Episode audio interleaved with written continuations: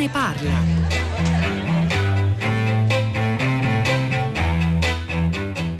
buongiorno, sono Daniele da Torino. Volevo commentare un attimino velocemente l'incontro Merkel-Draghi. Mi pongo in un'ottica di medio-lungo periodo, 10-20 anni.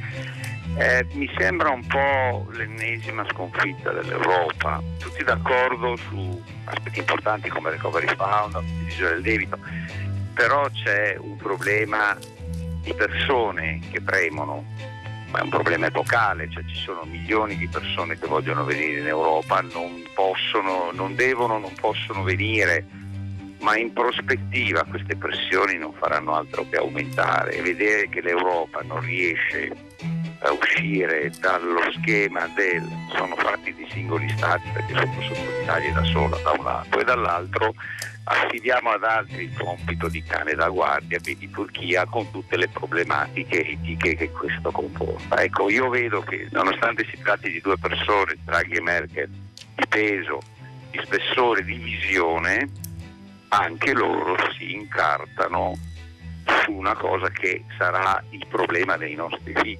probabilmente, quello degli spostamenti per questioni socio-economiche di interi pezzi di continente forse.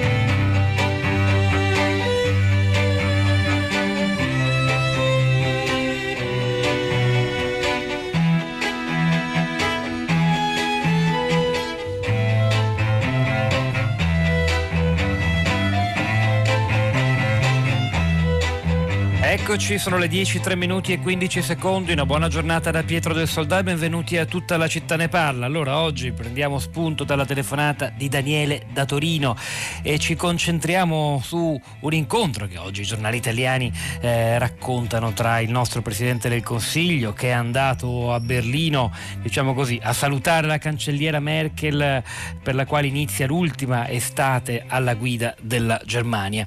E il dossier migranti che ha messo in, al centro della, del suo intervento Daniele a prima pagina sarà anche il nostro tema questa mattina, le cose che si sono detti ciò che si delinea come futuro della politica europea in materia di migrazione a partire dal vertice di ieri è dire, un argomento delicatissimo che si declina poi in maniera diversa sui vari fronti, il rapporto con la Turchia, il rapporto con la Libia e con l'intero Nord Africa, il rapporto con gli altri paesi europei, per lo più resti, come ben sappiamo, ad accogliere persone che sbarcano sulle coste italiane all'interno dei propri confini.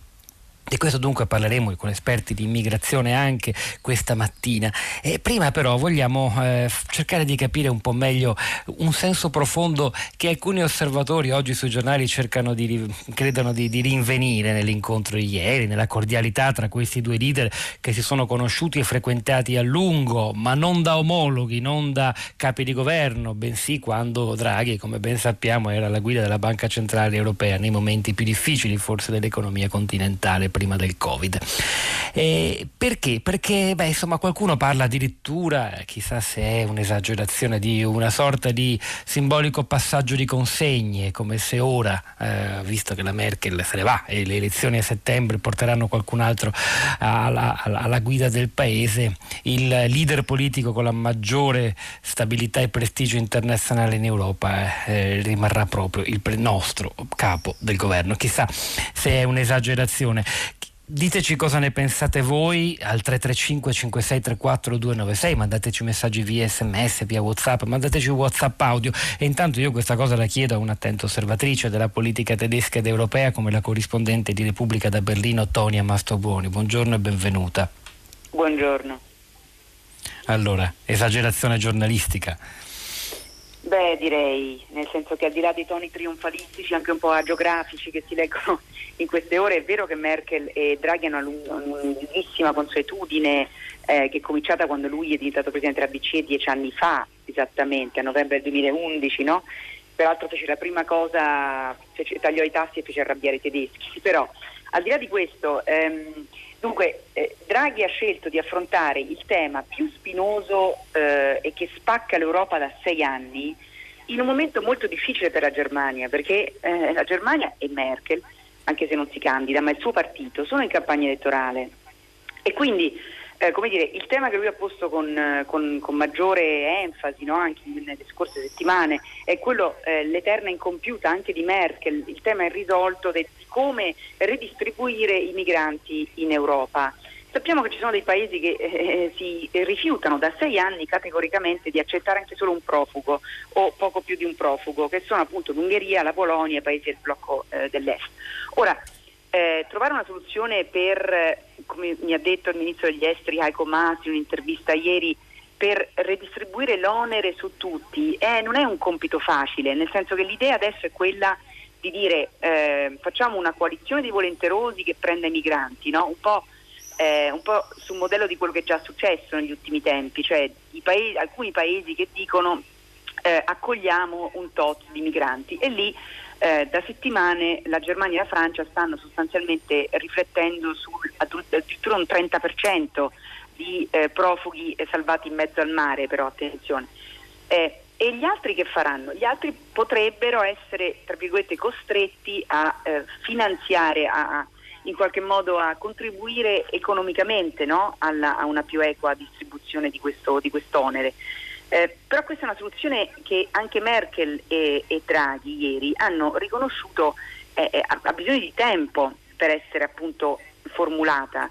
Ehm, e poi appunto eh, tutto questo sullo sfondo di una campagna elettorale eh, in cui eh, la Germania vuole che il tema dei migranti sia, ci sia meno possibile nell'agenda europea, perché ovviamente è un tema che alimenta l'estrema destra AfD. Ehm, il secondo punto è che eh, Merkel e Draghi hanno cominciato diciamo, a riflettere insieme a Macron, a Sanchez, eh, dalla fine hanno detto, si sono detti in questi giorni, anche gli Sherpa a Bruxelles stanno lavorando su questo, cioè sono, qual è il tema che non ci divide? No? Il tema che non ci divide è l'idea che uno possa dare dei soldi, eh, possa in qualche modo offrire aiuto eh, a quei paesi eh, attraverso i quali passano eh, i, i, migranti o i paesi addirittura di origine. Ieri Draghi li ha elencati, ha detto non è solo il Nord Africa, no? cioè la Tunisia oppure la Libia una volta che si sarà stabilizzata, sono anche i paesi dell'area del Sahel, quindi insomma lui ha citato l'Eritrea, l'Etiopia, il Dare soldi a questi paesi. I, i, i paesi quindi... d'origine, non soltanto quelli di transito, una differenza fondamentale, significa to- rimuovere, almeno questa è l'intenzione, le ragioni del, della, delle partenze eh, e non invece semplicemente arrestare queste persone mentre sono già in viaggio perché non arrivino da noi. Ovviamente è un cambio di prospettiva piuttosto radicale. Sì, esattamente, poi, e, e, poi c'è questa questione un po' controversa, lo diceva benissimo anche eh, l'ascoltatore nel, nel, nel, nel, contributo che avete fatto sentire all'inizio, cioè l'accordo con la Turchia. Abbiamo fatto un accordo con la Turchia da 6 miliardi, adesso la Germania e l'Italia dicono anche in, sempre in questa prospettiva di dare soldi a chi può trattenere i profughi. E in Turchia Erdogan ne ha trattenuti 3 milioni no, di profughi che arrivavano dalla Siria, dall'Iraq, dalle altre zone in guerra o comunque in difficoltà. Um, però questa è una, è, una, è una, questione un po' controversa perché in questi sei anni sappiamo quante volte Erdogan ha utilizzato quei profughi come una micidiale leva no? cioè, per, per, ricattare l'Europa. Quindi questa è un po' la, la questione politica. Cioè, eh, la Turchia adesso eh, bisognerebbe eh, rinnovare un, un, accordo con la Turchia, quindi dare a Erdogan altri soldi, in realtà in un momento in cui eh, c'è un buon rapporto con la Turchia in questa fase la, la, e la Turchia, ricordiamolo anche, è un paese che ha un ruolo chiave in Libia, eh, un altro paese attraverso il quale passano insomma, un, un, moltissimi flussi di migranti e di, e di profughi. Quindi insomma in questo momento si incrociano dei dossier in maniera anche un po' complessa perché eh, la Turchia dovrebbe lasciare la Libia secondo anche gli accordi di Berlino, insomma secondo questo processo di Berlino che verrà peraltro aggiornato domani. Eh, domani Domani si apre la seconda esatto. conferenza sulla pace in Libia. Seconda... Peraltro, per, eh, eh, Tony Mastroboni, perdonami se ti interrompo, il, il, eh, tu dici ci sono buoni rapporti con la uh, Turchia, eh, anche se mm, è interessante questo anche per capire di nuovo il profilo di Mario Draghi a livello internazionale. Lui non si è mai tirato indietro né ha mai chiesto scusa eh, rispetto alla famosa definizione di dittatore che affibbiò al presidente turco. Esattamente, però come sappiamo appunto ieri lui ha detto di sì a, alla proposta di Merkel di rinnovare questo accordo con la Turchia. E ha detto di sì perché al di là insomma, di, di, queste querelle che ci possono essere e Draghi ha fatto benissimo a dirlo ehm, insomma in qualche modo a, a, perché lì c'è anche il problema dei diritti umani che vengono calpestati regolarmente dei giornalisti e degli oppositori che vengono incarcerati che vengono, quindi eh, però quella è una questione ulteriore no? il dossier con la Turchia è un dossier eh, diciamo sfaccettato, molto complesso perché ricordiamo che la Turchia da decenni se ne parla eh, che la Turchia possa in qualche modo eh, entrare nella UE. Per ora non c'è alcuno spiraglio proprio per queste lesioni di diritti umani, per questo, queste, queste, opposizioni calpestate. Um, però e, e, e, anche i tedeschi dicono prima di ricominciare a riavviare un dialogo su questo, che eh, naturalmente Erdogan prospettiva eh, vuole perché significa un, un, accordo doganale, significa una liberalizzazione dei visti e ci sono tantissimi milioni di, tur- di turchi che vivono in Europa. Ecco, prima di riavviare un discorso del genere vanno fatti molti più passi da parte di Erdogan, ma intanto in queste ultime settimane diciamo, si è notato una, in Europa si è osservata una, una, una, moderazione no, nel linguaggio, nelle politiche di Erdogan, probabilmente anche per l'arrivo di Joe Biden che è stato molto aggressivo da subito con la Turchia. Quindi in questa prospettiva diciamo, non ci sono molte alternative, ecco, diciamola così, a, a, ad accordi che in qualche modo prevedano degli aiuti o delle, appunto, del, delle intese con, con i paesi da cui provengono i flussi dei migranti. E ripeto, dal punto di vista europeo, in questo momento questo è l'aspetto meno controverso rispetto a un accordo sui, sulle riallocazioni, sui, eh, sulla redistribuzione dei migranti che da sei anni non, non, appunto, non, non, non, se, ne riesce a venire a capo. No? Eh, Ed è proprio questo no, il tema su cui si, si, concentrava giustamente il nostro ascoltatore Daniele da Torino a prima pagina, come a dire manca una visione, l'Europa ancora non c'è su questo fronte, è troppo frammentata tra singoli paesi e coalizioni di governo che hanno delle preoccupazioni politiche interne in termini di consenso, come ben sappiamo, perché l'immigrazione è come dire il tema che paga e mobilita di più, paga di più in termini di consenso senso per chi fa una campagna elettorale contro ed mobilita di più l'elettorato, ormai questo è un dato inequivocabile. Eh, Maurizio Ambrosini, docente di sociologia dei processi migratori all'Università di Milano, responsabile del Centro Studi Medi Migrazioni del Mediterraneo di Genova. Buongiorno e benvenuto professore. Buongiorno a voi.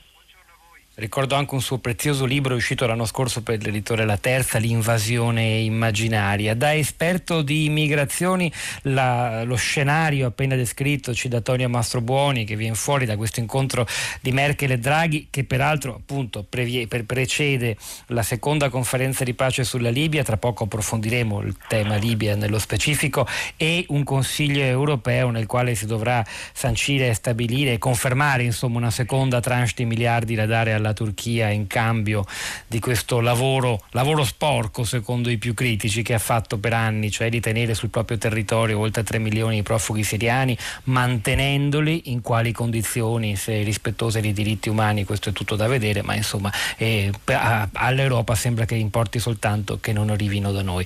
Lei come legge questo scenario dà ragione Daniele da Torino a dire se ci accordiamo soltanto su questo, soldi da dare a Erdogan, che poi però magari a parole difendiamo un dittatore e che con i suoi mercenari occupa un pezzo di Libia creandoci un sacco di problemi e sul resto non otteniamo nulla, vuol dire che l'Europa è ancora in alto mare.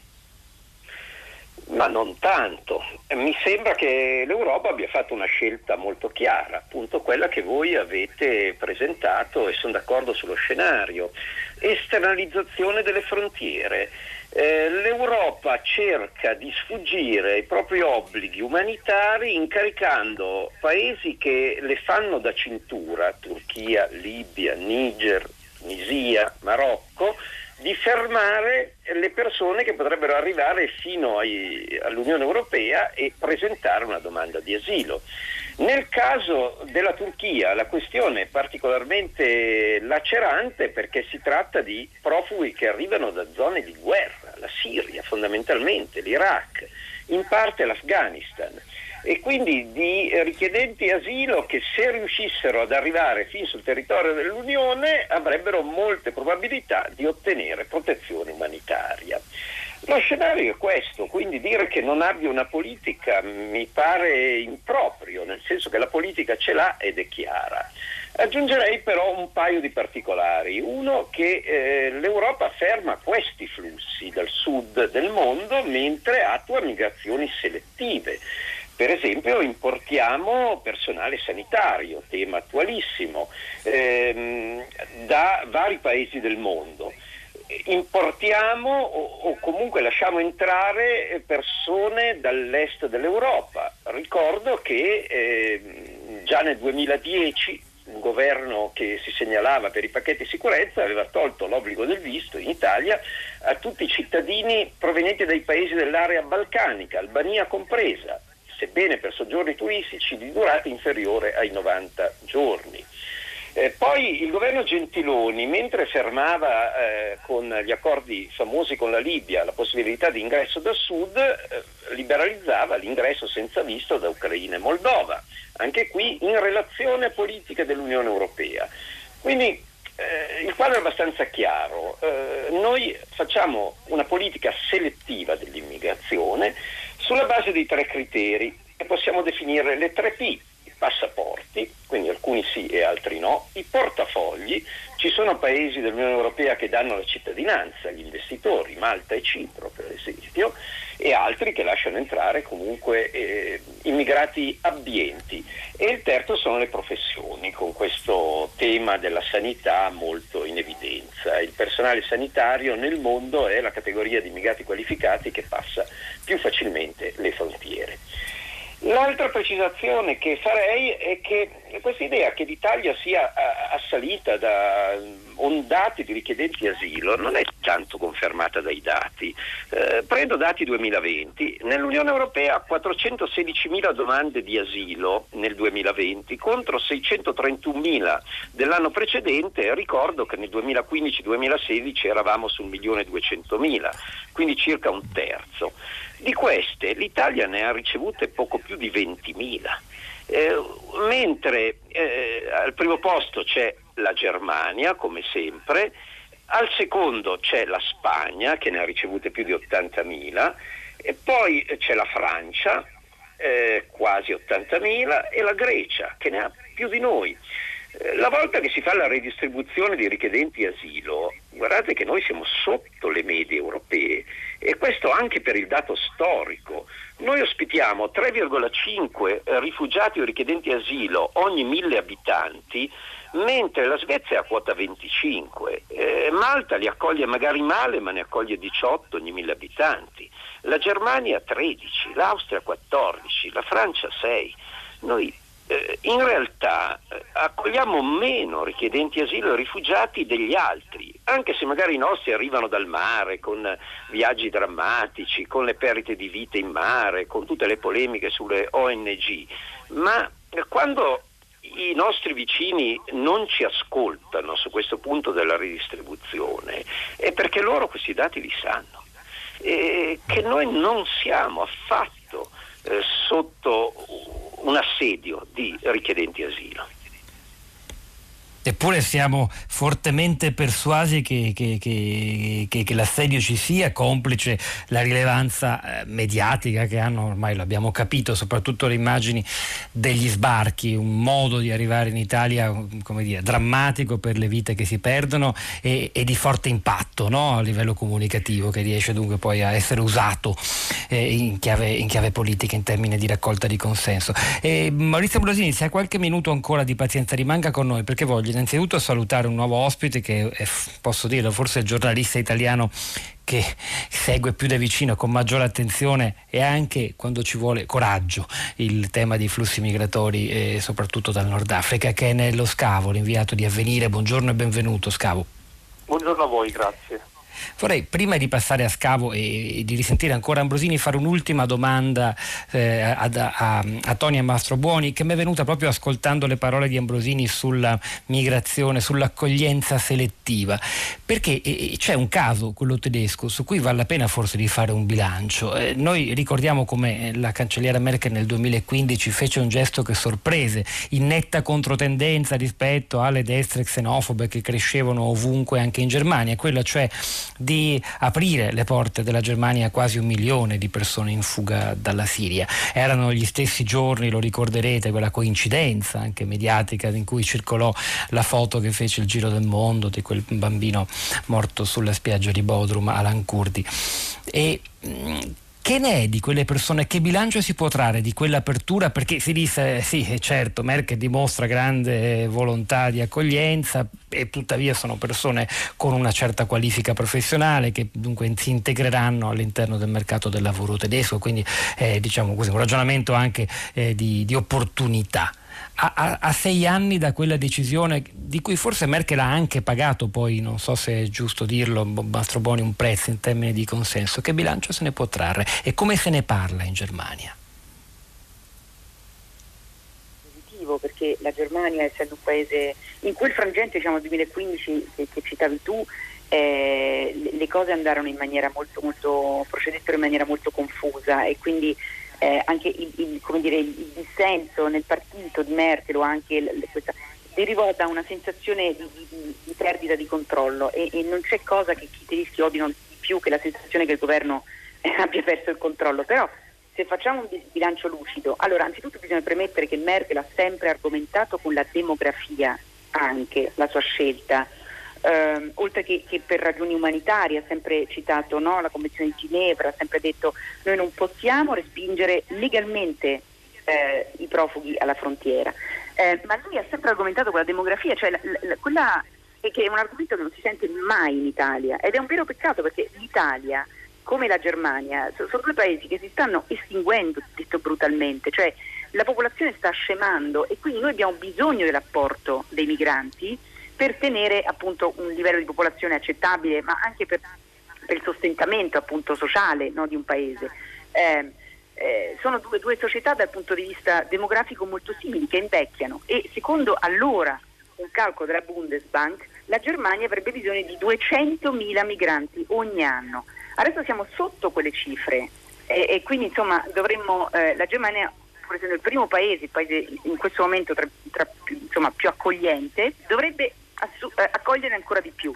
La seconda considerazione è che fine hanno fatto questi profughi? Beh, io mi ricordo che spesso e volentieri nel, negli uffici eh, di, di, di, prima accoglienza andavano, andava del personale degli uffici di collocamento per capire appunto dove potessero essere reindirizzati o in qualche modo eh, come si potessero no, eh, eh, impiegare poi queste persone dopo il periodo della richiesta d'asilo, che è sempre un periodo un po' lungo. Ma quindi, come dire, la Germania poi si è organizzata e, e non è vero che quelli che sono arrivati qui sono tutti medici. A parte il fatto ricordo che moltissimi sono, ah, perché no, poi si fa una, un'equazione siriani uguale medici e ingegneri, non è esattamente così. Sono arrivate anche moltissime persone, sono arrivati moltissimi minorenni, sono arrivate moltissime persone senza qualifica eh, e la Germania per fortuna è un paese eh, ad altissima occupazione, cioè in cui appunto eh, si trova facilmente lavoro, però queste persone sono state integrate abbastanza bene direi, questo è, il bilancio dopo, dopo, sei anni. E ripeto, Grazie. quello Gra- che in Germania sì, prego, prego. è una discussione sulla demografia che manca completamente in Italia e che dovremmo fare invece, perché quello è un approccio razionale al, al tema dell'immigrazione. Eh sì, è un argomento che basta sfiorarlo e soprattutto in termini politici cro- crolla il consenso e questo eh, andrebbe, andrebbe, indagato in effetti, visto anche per esempio il mismatch tra domanda e offerta di lavoro di cui tante volte si parla. E, e poi, grazie a Tonio Mastroboni, e poi c'è il Nord Africa. Allora, diceva Maurizio Ambrosini poco fa eh, della scelta chiara dell'Europa che viene fuori anche dall'incontro di ieri tra Merkel e Draghi, cioè esternalizzare i propri confini, darli in gestione ad da altri paesi esterni che sono nel caso specifico quelli del nord del continente africano, Libia e Tunisia. E però nello scavo, eh, domani peraltro ricordiamolo ancora, si apre un importante round della conferenza di pace sulla Libia, non è che con la Libia ci si potrà comportare esattamente come con la Turchia di Erdogan dandogli dei miliardi di euro affinché gestisca o trattenga sul proprio territorio i migranti, anche perché vengono i brividi soltanto, vengono i brividi soltanto a pensarlo, visto, la, le conosciamo le condizioni in cui i profughi stanno nei centri di detenzione sul suolo libico. Esattamente a che cosa si pensa? Qual è lo schema? In che modo dunque potranno stringersi degli accordi con Libia e Tunisia e con quale prezzo da pagare in termini di vite e di diritti umani delle persone che scappano? per certi versi questi accordi ci sono già, non sono stati mai resi perfettamente pubblici, tanto è vero che ad esempio il memorandum tra Italia e Libia non, non è noto nei suoi, nei suoi, dettagli. Sappiamo che il nostro Paese ha speso oltre 800 milioni di euro eh, dal 2017 solo per sostenere la cosiddetta Guardia Costiera Libica, per equipaggiarla, foraggiarla, provare a sostenere questi centri di detenzione ufficiali, nei quali tra l'altro, come scriviamo ancora questa mattina, vengono stuprate anche le, le ragazze poco più che bambine. E dunque diciamo, il, il metodo turco in qualche modo in, qualche modo in Libia c'è già ma con una differenza e un aggravante in un certo senso.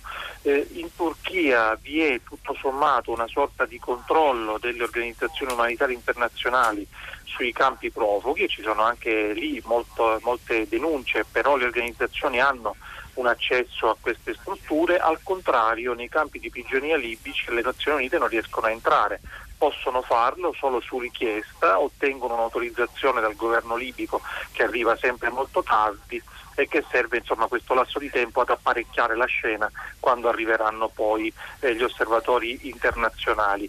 Intanto però la partita, come veniva ricordato prima, è molto, molto ampia, riguarda il tema del petrolio, dell'energia e del controllo dei confini a sud dalla Libia. Proprio oggi arriva in Italia il Presidente del Consiglio nazionale libico, una diciamo, delle strutture politiche fondamentali per la gestione dei difficilissimi equilibri libici e proprio questa mattina viene annunciato che eh, eh, eh, le tribù del Fezzan del sud della Libia eh, eh, vengono convocati in Italia per un processo di conciliazione che però viene contestato dagli organismi politici centrali libici che considerano questa come un'ingerenza da parte dell'Italia.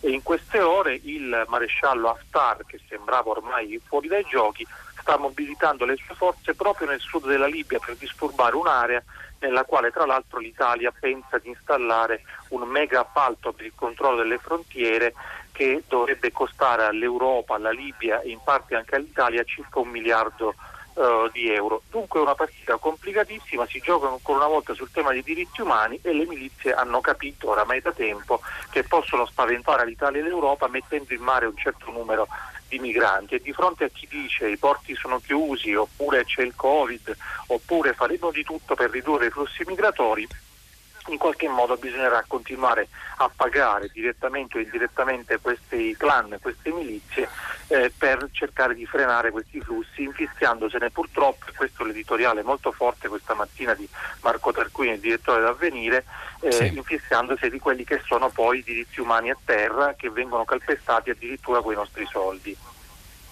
E poi nello scavo c'è la Tunisia, un paese affetto da una gravissima crisi economica, già prima del Covid, ulteriormente aggravata dal blocco totale di molte attività come il turismo, da cui hanno ripreso a scappare moltissime persone, soprattutto verso l'Italia. Se non sbaglio lì il, l'idea è di eh, intese bilaterali per scambiare beni e servizi, per esempio aprire quote di mercato europeo all'olio tunisino o altri prodotti locali in cambio di un maggiore impegno del governo, di questo dovrebbe discutere Draghi con il Premier tunisino eh, tra qualche giorno, a, a, trattenere sul proprio territorio le persone che prendono il mare.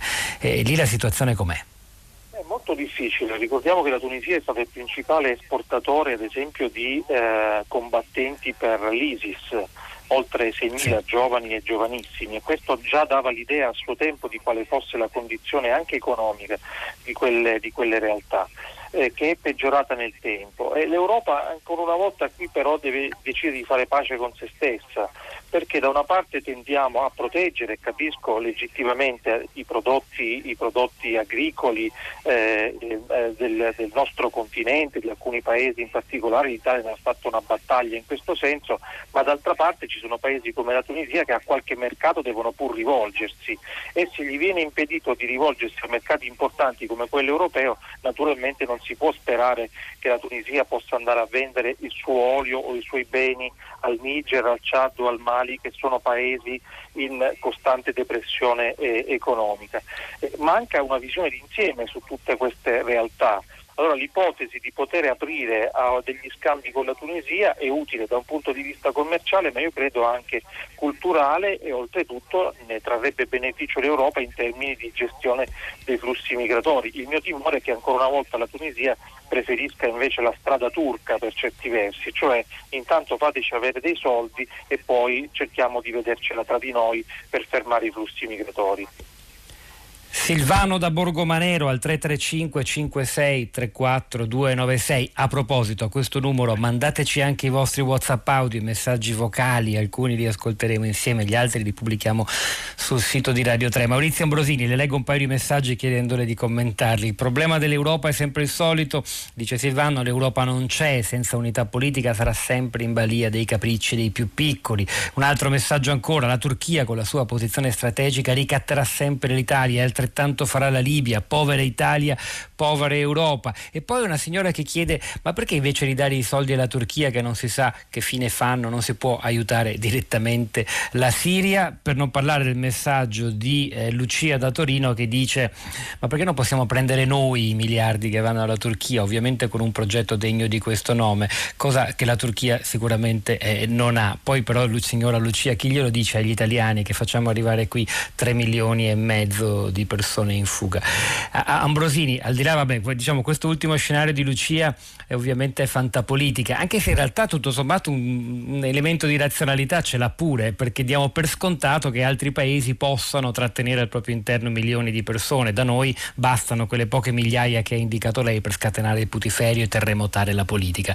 Però più in generale, eh, quanto potremo andare avanti con questa azione di inevitabile ricatto esercitato dai paesi che fanno da cordone sanitario all'Europa?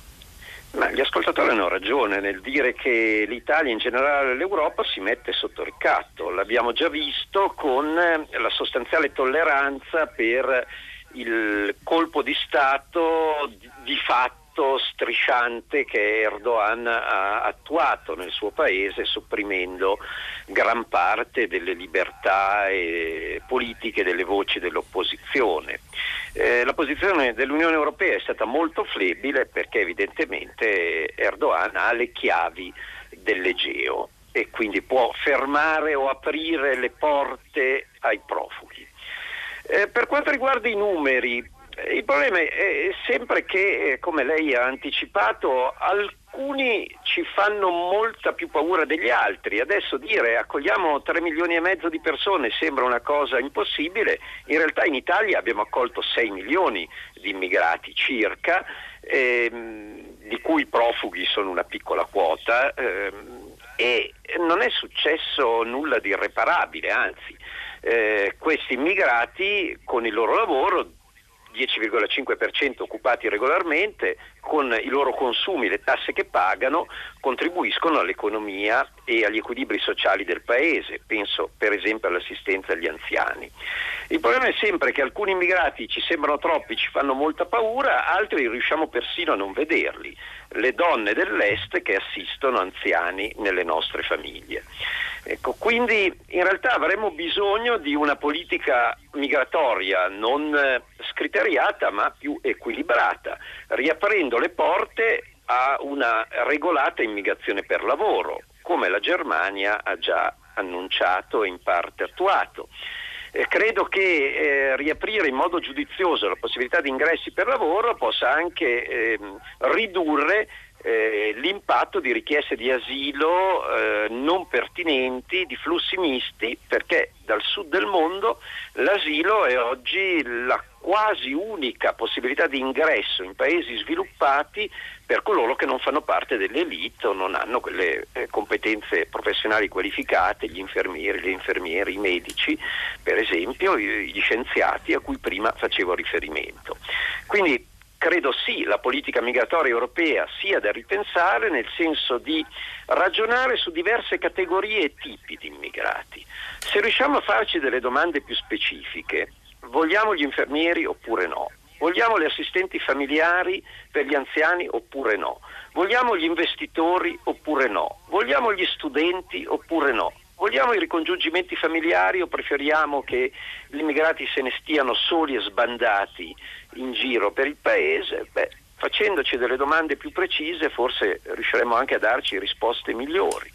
Se facciamo di tutta l'erba un fascio un po' di sobrietà, freddezza e razionalità in più probabilmente nel dibattito politico che manca sempre non solo in Italia rispetto alle migrazioni. Maurizio Ambrosini insegna sociologia dei processi migratori all'Università di Milano.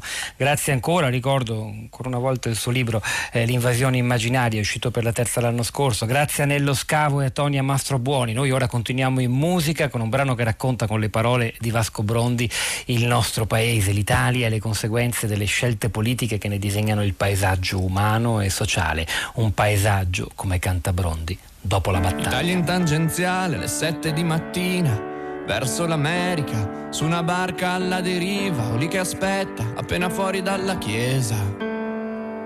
Italia in fila indiana a fare la spesa, scende dalla montagna senza divisa, corre tra gli spari in bicicletta, tra le macchine, in missione per una multinazionale, Italia in rianimazione, non riesce a respirare, sotto la neve, per chi suonano le campane, sotto le macerie si sente ancora chiamare un nome.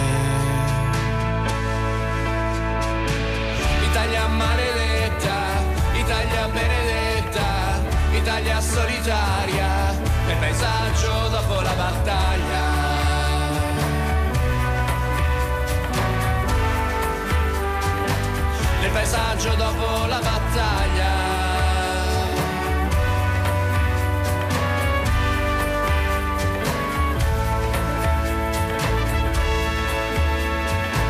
Italia senza bandiere, porti chiusi in mezzo al mare, dietro un masso, sempre pronta a resuscitare, perché non riesce a dormire. Italia mille governi, mille profeti, figli, con i nomi di santi, morti di fame tutti i poeti e quelli che non si sono mai inginocchiati. Italia sotto cieli struggenti, tra ristoranti e cuori sempre aperti, Italia carceri affollati, scavi interrotti, concesse le visite ai parenti. Italia benedetta,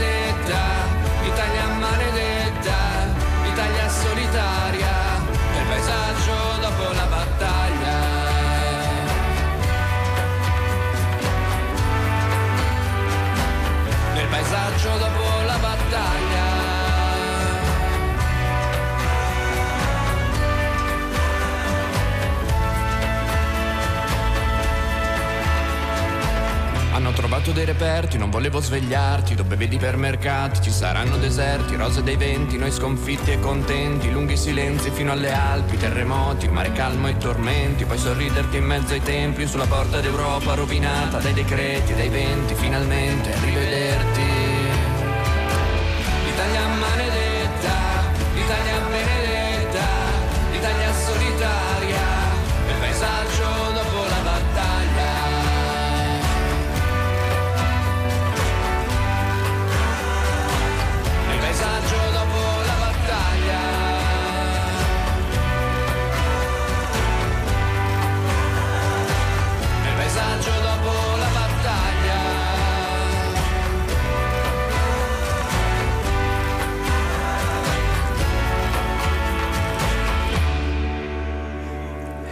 Paesaggio dopo la battaglia, il titolo del brano e del disco uscito nel mese di maggio di Vasco Brondi, un disco insieme ad un libro che contiene un vero e proprio diario on the road del cantautore ferrarese in un'Italia deserta durante la pandemia. Il momento del web e dei social network sarà Sanzia della parola. Buongiorno Pietro, buongiorno a chi ci sta ascoltando. Un incontro, quello fra Mario Draghi e Angela Merkel, che non è stato poi così tanto commentato sui social network. La comunicazione, anche quella istituzionale, è stata, come ci si poteva aspettare, molto sobria. La conferenza stampa, lo ricordiamo agli ascoltatori, può essere riascoltata e anche rivista sui canali YouTube di Palazzo Chigi. Questa è l'informazione che ci arriva dal, dall'account social proprio di Palazzo Chigi. Dall'account account Facebook eh, di, mm, de, del governo invece possiamo vedere delle fotografie dell'incontro, fotografie che sono state pubblicate anche sul profilo Instagram di Angela Merkel. Il profilo Instagram è l'unica concessione ai social che la cancelliera tedesca si concede, ma vediamo come si anima oggi la nostra piazza. Partiamo subito con la voce di un ascoltatore che chiama da Padula, lui è Pino. Buongiorno Pino. Buongiorno. Prego. Allora, eh, volevo sottolineare una questione di carattere generale, partendo dal risultato delle, eh, delle elezioni francesi. Secondo me, eh, visto come stanno le cose ormai dopo tanto tempo che va avanti questo problema migratorio relativamente al quale l'elettorato pensa di risolverlo votando, si sbaglia l'approccio nella misura in cui dobbiamo renderci conto che questo tipo di questione è ineluttabile nella misura in cui votare non, non ferma eh, la migrazione, non ferma i barconi, cioè, quindi bisogna confrontarsi al di là di quello che poi possono essere le questioni di merito. È chiaro, quindi ritengo che bisogna fare un passo in avanti in questa direzione. Cioè, Grazie bisogna Pino. affrontare il problema, bisogna capire il perché le classi dirigenti di questi paesi da cui partono queste persone trattano ancora con i nostri governi in materia, in termini di armi, di traffici vari. Quindi il problema è, è a monte. Grazie Pino, il problema è sicuramente a monte, è a monte che si cerca di risolvere questo tipo di problematica. Ascoltiamo anche un messaggio vocale che è arrivato al 335 56 34 296. Buongiorno. Allora penso che l'incontro di ieri non risolve di sicuro nulla, ma è solo un incontro formale e dai nobili intenti. Non smuove nulla di quello che è l'assetto dei paesi europei. I paesi che non sono disposti a sobbarcarsi la ripartizione non cambiano linea e sono disposti a pagare le sanzioni piuttosto che accettare la redistribuzione, ma manco le, le sanzioni pagano. Gli altri in linea teorica sottoscrivono gli accordi, portano avanti trattative estenuanti fino ad accettarne una minima parte reale che è sempre sotto a quella spettante. Morale, i paesi es- più esposti ai flussi come l'Italia rimangono in prima linea ad arrangiarsi con i paesi frontalieri al di là del Mediterraneo, ma sappiamo che negli ultimi anni sono aumentati i flussi non solo dai paesi africani ma anche dai paesi asiatici. L'ascoltatore una cosa giusta l'ha detta, ovvero che lasceremo ai nostri figli questo problema e pensiamo, pensate tutti che sia possibile ad, ogni, ad ognuno che vuole migrare questo diritto garantito senza che questo comporti problemi o rischi? Grazie, Claudio di Verona.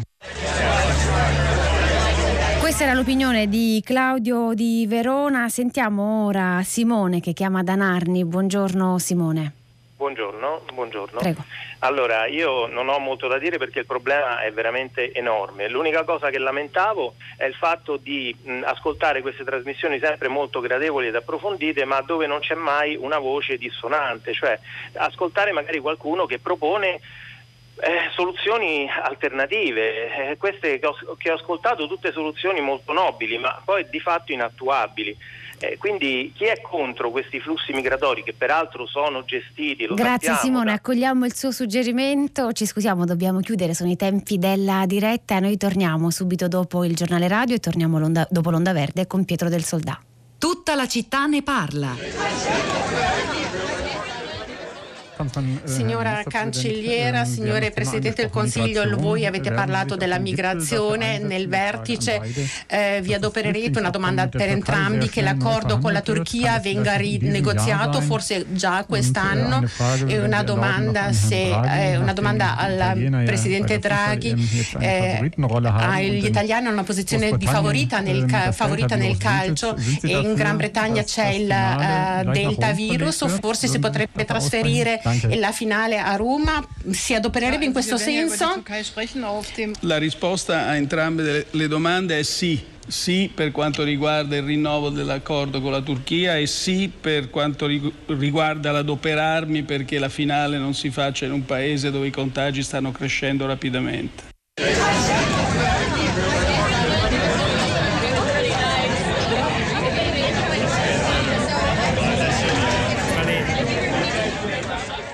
Rieccoci e tutta la città ne parla tra le tante parole che si sono scambiati ieri Mario Draghi e Angela Merkel, quelle che hanno avuto sicuramente un'eco mediatica maggiore sono quelle relative alla finale degli europei. Ora noi non ci concentriamo su questo, non parliamo di calcio, abbiamo cercato di approfondire in questa puntata il dossier migratorio che ha visto un parziale accordo almeno tra Draghi e Merkel, tra l'Italia e la Germania, anche se molti fronti rimangono scoperti e problematici per l'Europa. Ma prendiamo spunto da queste parole per, per cercare di approfondire un po' meglio il profilo, la statura e anche il prestigio internazionale che Mario Draghi si è guadagnato, anche la sicurezza con la quale dice cose, fa affermazioni a volte senza apparentemente pensare alle conseguenze, agli effetti, oppure perché effettivamente può procedere tranquillamente tranquillamente in questa direzione, una cosa piuttosto inedita forse per un Presidente del Consiglio italiano. Chiediamo eh, che ne pensa a un giornalista italiano che lavora per Bloomberg, è il capo dell'ufficio di Roma di Bloomberg, che a Draghi ha dedicato molta attenzione nella sua carriera e si chiama Alessandro Speciale. Buongiorno e benvenuto. Buongiorno a voi. Speciale si è molto occupato di Banca Centrale Europea, del suo presidente Mario Draghi, di cui ha seguito il mandato quasi per intero. Nel 2019 ha pubblicato per Rizzoli insieme a Iana Rando l'artefice, la vera storia dell'uomo che ha salvato l'euro e tra poco il 6 luglio uscirà anche un nuovo volume che si intitola Whatever It Takes, Mario Draghi in parole sue. La sorprende questo Draghi così apparentemente spregiudicato in certe dichiarazioni che fa? Oggi abbiamo ricordato anche il famoso epiteto dittatore affibbiato a Erdogan, eh, salvo poi mantenere in piedi gli accordi europei sul tema dei migranti con lo stesso Erdogan, ma insomma una certa libertà, autorevolezza che eh, pare Draghi possa tranquillamente concedersi in Europa. Assolutamente, assolutamente sì, e non è da, da stupirsene, ricordiamoci che Draghi è il maestro della apparente improvvisazione. Whatever it takes è stato detto in un discorso minore prima della cerimonia di apertura delle Olimpiadi a Londra in una sede molto, molto simbolica con le persone importanti che erano lì per ascoltare e che hanno colto il messaggio, ma non nel, in un ambiente, in un'occasione in cui ci si poteva aspettare un messaggio di policy così forte, così importante. Perché? Perché Draghi fa così da una parte? Perché adesso soprattutto come primo ministro dell'Italia ha lo standing, ha l'autorevolezza internazionale per poterlo fare e per essere credibile, per avere eco se dice queste cose. Secondo, perché il, il, lo scenario internazionale è cambiato e Draghi lo sta seguendo. Adesso con la presidenza Biden dal punto di vista internazionale c'è una politica dell'Occidente molto più chiara nel rivendicare i propri diritti, nel rivendicare la propria differenza da quelli che lui ha chiamato dittatori o nel prendere una linea più aggressiva con la Cina. Draghi sa questo, sa di avere per così dire le spalle coperte e quindi può parlare con franchezza che è apparentemente eh, casuale. Senta Alessandro Speciale, questa mattina nel nostro programma Prima Pagina, a filo diretto con gli ascoltatori, c'è stato anche un interessante dibattito a distanza tra due nostri ascoltatori sul fatto che, insomma, la, sulla politica economica di Draghi, lo dobbiamo allineare tra i liberisti, gli ordoliberisti, è comunque un uomo di formazione keynesiana e dunque tutto sommato fautore di questo ritorno dello Stato. Ricordo questo era anche il titolo del Festival dell'Economia di Trento che abbiamo raccontato, che sarebbe un po' il paradigma di questo tempo post, post-Covid. Dove lo dobbiamo collocare? E segnalo a questo proposito anche un interessante parallelo tra Mario Draghi la neosegretaria del Tesoro americana Janet Yellen eh, su Internazionale, l'ultimo numero eh, ripreso da un articolo da Foreign Policy che appunto approfondisce anche la natura difficilmente decifrabile per noi italiani della posizione di Draghi, che si è autodefinito un socialista liberale in un'intervista di qualche tempo fa, ma insomma al di là delle etichette lei che lo conosce sì. così da vicino, ci aiuti. Sì, beh, quell'intervista era di, di molto fa ed è da molti, molti anni che Draghi ormai non è più un accademico, lui aveva fatto la sua tesi criticando eh, negli anni 70, se non erro, addirittura la possibilità di fare una moneta unica in Europa, poi si è trovato a gestire questa moneta unica e anche a salvarlo. Quello che voglio dire è che Draghi, al di là dei vari dibattiti accademici, è fondamentalmente una persona pragmatica. Naturalmente crede nel libero mercato e crede che le libertà sono libertà fondamentali dell'Unione Europea, eh, di circolazione di idee, di persone, di merci, di capitali, libertà di parola, uguaglianza davanti alla legge, tutti questi principi delle nostre democrazie lui crede che possano portare alla maggiore prosperità per tutti, ma detto questo non ha dire, delle linee ideologiche particolarmente nette che vuole portare. Se c'è qualcosa che permette di raggiungere un obiettivo più grande, per esempio fermare la pandemia, far ripartire l'economia italiana e questo vuol dire un po' più o un po' meno di Stato, ben venga. Naturalmente è convinto che un completo controllo dello Stato sull'economia non può funzionare e non farebbe bene, ma se c'è da negoziare un po' su questo punto anche per avere consenso e per far accadere le cose, allora lui non si fermerà certo per un punto ideologico. E, e, secondo lei, Alessandro Speciale, abbiamo meno di un minuto, Draghi rimane un tecnocrate prestato alla politica o in questo suo nuovo ruolo si sta trovando a suo agio e in realtà pensa magari ad una nuova vita pienamente politica? Questo interessa molto gli italiani, il futuro del Paese. Sul futuro non lo so, la cosa che è certa e che ha detto anche lui chiaramente nel suo discorso di presentazione alle Camere è che lui interpreta il suo mandato come un mandato politico, non ha un programma limitato da eseguire, ma è primo ministro a tutto campo sostenuto da un'ampia maggioranza parlamentare. Per il futuro si vedrà.